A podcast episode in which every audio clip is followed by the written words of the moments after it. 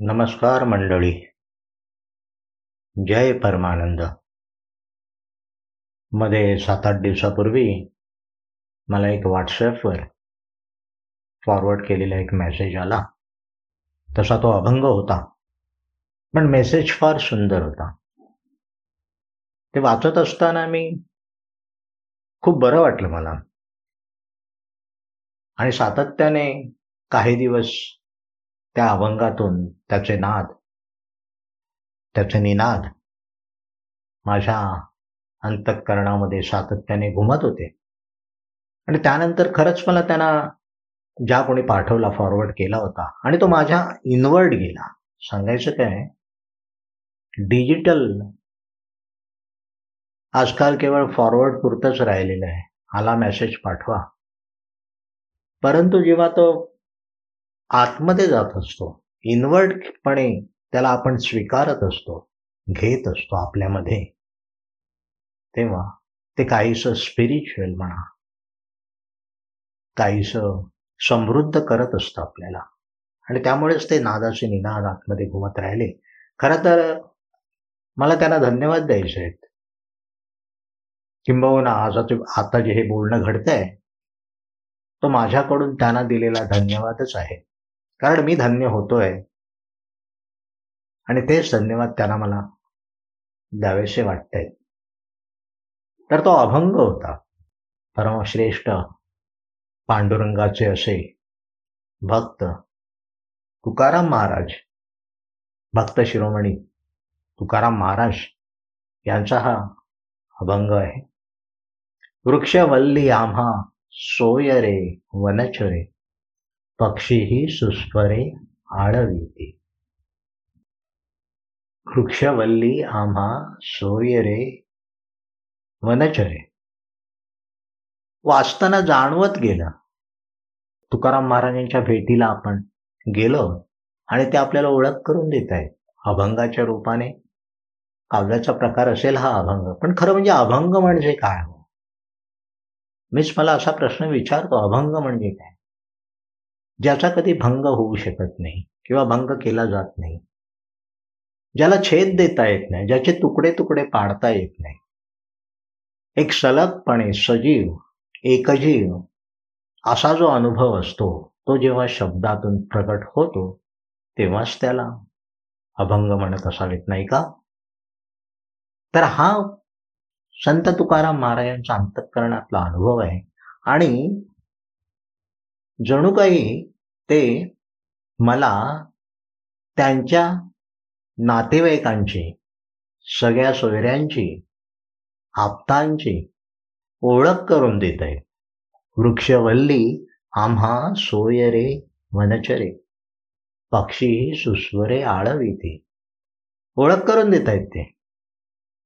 जसं आपल्या घरी एखादी ओळखीची परिचित व्यक्ती यावी आणि ती घरी पावल्यानंतर आपण तिचं प्रेमाने हस्तालोंदन करून मिठीत घेऊन हातात हात घेऊन त्यांचं स्वागत करत असतो प्रेमाने.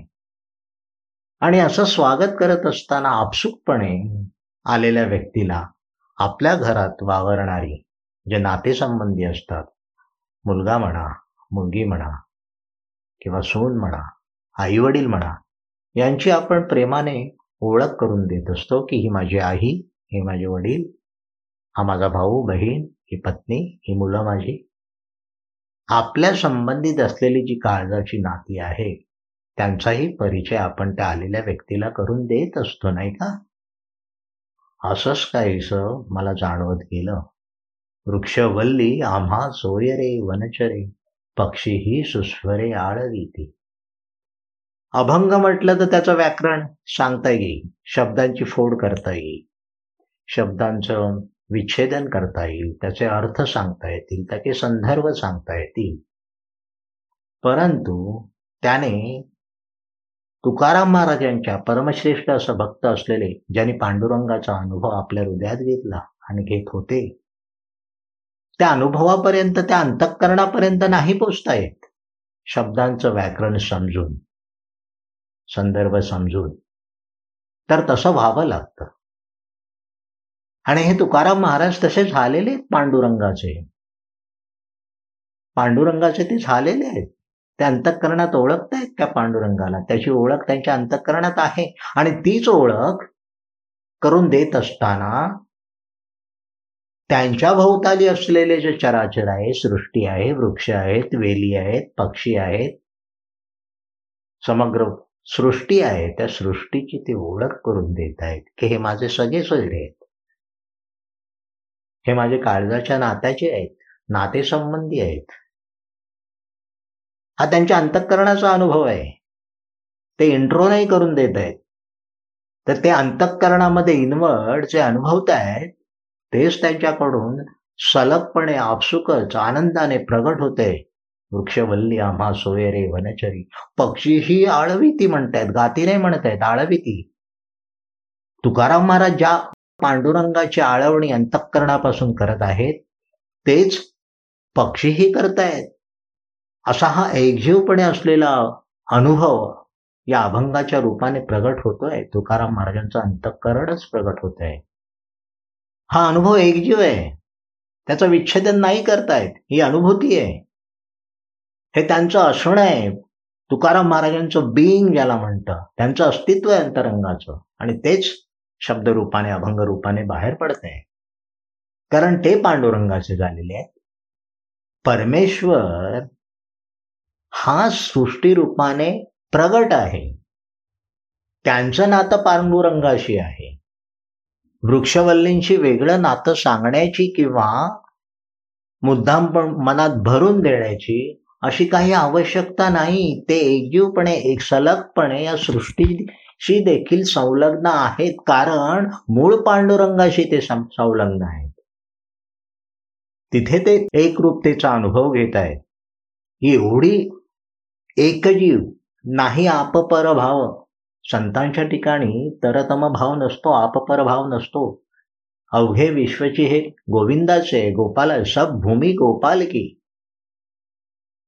अवघे त्रिभुवन दत्ताचे. का म्हणतात? कारण ते स्वतः त्या दत्तगुरूंचे झाले आहेत ते. ते परमेश्वराचे झालेले आहेत तसा अनुभव घेत आहेत. आणि त्या अनुभवातूनच त्यांचं हे प्रगटीकरण सहजतेने होत आहे. असा हा एकजीव अनुभव आहे अंतःकरणाचा अनुभव आहे. जसं हा एकजीवपणा आपल्याला आपल्या शरीराच्या बाबतीत देखील अनुभवाला येतो सातत्याने आपलं लक्ष नसतं. मुख्य काय होतं की आपलं आपल्या शरीराच्या हालचालींकडे शरीरामध्ये अंतर्गत घडणाऱ्या हालचाली प्रक्रिया सातत्याने घडणारी क्रिया कोणत्याही क्षणी थांबलेली नाही. आपलं शरीर म्हटलं तर हे अखंडपणे चालू असलेलं क्रियापद आहे ते. नावाला नाव आहे अमुक अमुक एक नाव आहे रूप आहे रंग आहे सगळं आहे. पण सातत्याने काय चालत असेल तेच काय शरीरच काय प्रसभंग ब्रह्मांड असं हे सातत्याने क्रियाशील आहे. बाह्यांगाच्या दिसणाऱ्या क्रिया दिसतात पण अंतरंगाच्या. पहा की आपण कार्यरत असतो आपले सगळे अवयव कार्यरत असतात. हात पाय नाक डोळे कान हृदय पोट हे सगळं कार्यरत असतं सातत्याने. आणि ह्या अवयवांना कार्यरत होण्यासाठी हृदय रक्ताचा पुरवठा करत असतं. भरभरून सातत्याने त्याची स्पंदना आपण नित्य अनुभवतो. ठकठक हृदयाची आपण अनुभवतो. का? तर रक्ताचा पुरवठा त्या अवयवांना व्हावा आणि जेणेकरून ते अवयव उत्तमपणे कार्यरत राहावेत. हे जेवढं सत्य आहे हे जेवढं खरं आहे तेवढंच पुन्हा त्या अवयवांकडून कार्यरत होत असताना जे काही अशुद्ध रक्त निर्माण होतं ते पुन्हा ते अवयव हृदयाकडे पाठवत आहेत ते रक्त. पुन्हा ते शुद्ध होऊन अवयवांपर्यंत परत जाते येते. अशी ही क्रिया सातत्याने आतमध्ये हा एकजीवतेचा अनुभव आहे. की हृदय अवयवांचं लागतं आणि अवयव देखील हृदयाचं लागतं. तुकाराम महाराज त्या पांडुरंग त्यांचं हृदयाचे त्या पांडुरंगाचे लागतात आणि पांडुरंग देखील त्यांच्या हृदयाला लागतो. असे हे काळजाचे नाते असा हा अनुभव एकजीवपणे सलगपणे सातत्याने आणि सुंदरपणे आपल्या नकळत घडत असतं. फक्त त्याकडे लक्ष दिलं. काही संवेदनाशील ही जी भक्ती आहे ना ही काय जर घड करत असेल व्यक्तीला तर त्याला अतिशय संवेदनशील बनवते. मी संवेदनशील म्हणत असताना कुमकुवत नाही म्हणत आहे. कुमकुवत नाही म्हणत आहे.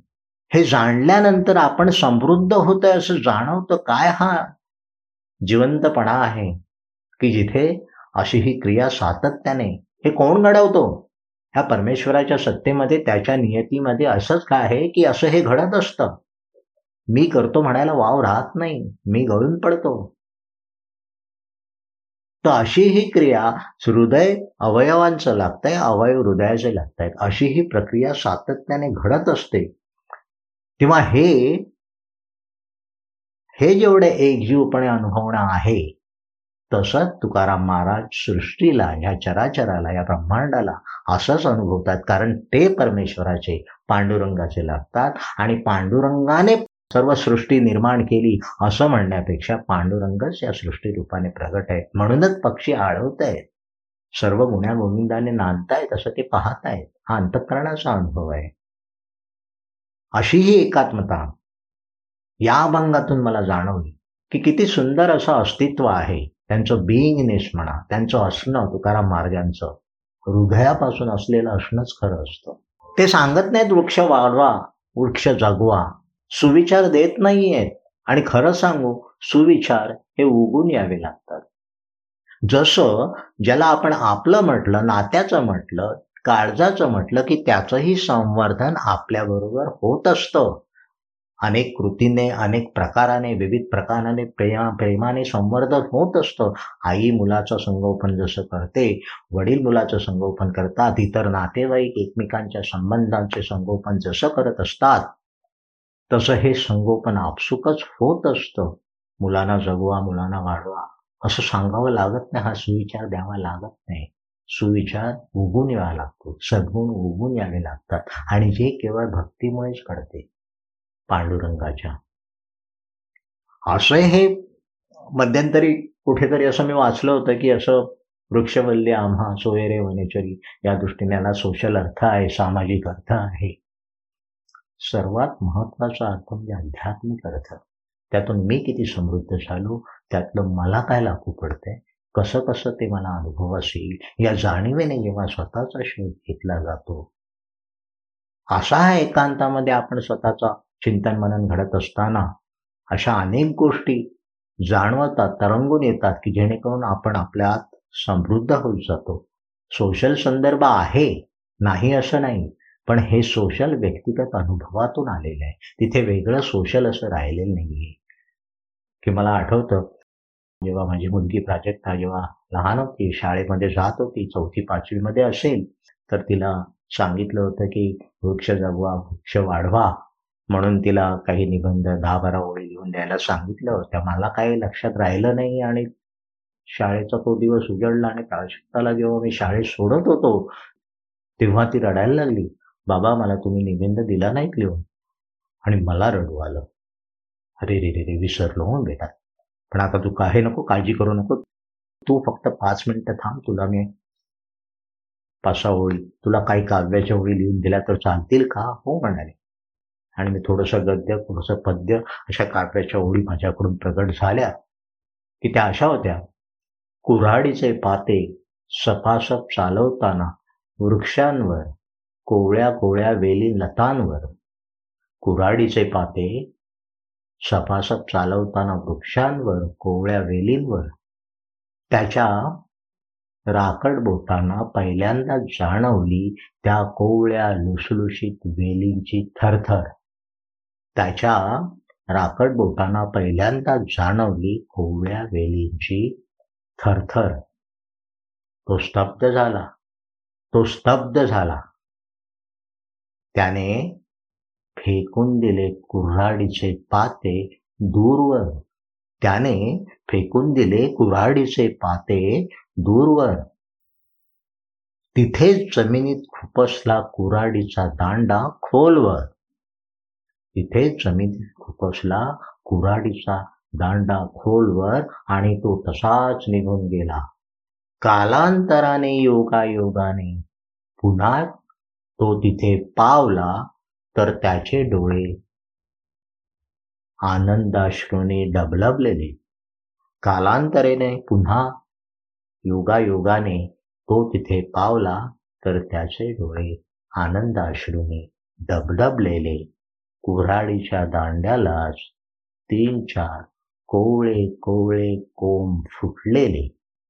कुऱ्हाडीच्या दांड्यालाच तीन चार कोवळे कोवळे कोंब फुटलेले. अशी ही कविता तिला दिली. तिने शाळेमध्ये म्हणून दाखवली शाबासकी मिळाली. सांगायचं काय? जे उगून येतं ते सगून. जे जगण्यामध्ये दिसतात तेच सगून. ज्याने आपण समृद्ध होत असतो आणि भक्तीसाठी सगुण सदाचार आवश्यक आहे. हा बाहेरून नाही येत. भक्तीचं आचरण करता करता तसा स्वतःचा शोध घेता घेता स्वतःच्या आतमध्ये असलेल्या परमेश्वराचा शोध घेता घेता सद्गुरूंच्या मार्गदर्शनाने हे अवेअरनेस येत जातं. ही चिंतनाची ही मननाची अवस्था सखोल होत जाते. तेव्हा असा कोणी फॉरवर्ड केला डिजिटल युग आहे सध्या. पण काही वेळेला हे डिजिटल देखील आपल्याला स्पिरिच्युअलकडे सखोलतेकडे नेतं. फक्त ते इन्व्हर्ट जा जाईल तेव्हा. आणि असंच अधूनमधून पाठवायला हरकत नाही. मलाही अधिकाधिक समृद्धतेचे तरंग असे माझ्या ठिकाणी उद्भवतील. तर एवढं सांगून वृक्षवल्ली आम्हा सोयरे वनचरे पक्षीही सुस्वरे आळविती पुन्हा एकदा त्यांना धन्यवाद देतो. आणि निरोप घेतो. जय परमानंद.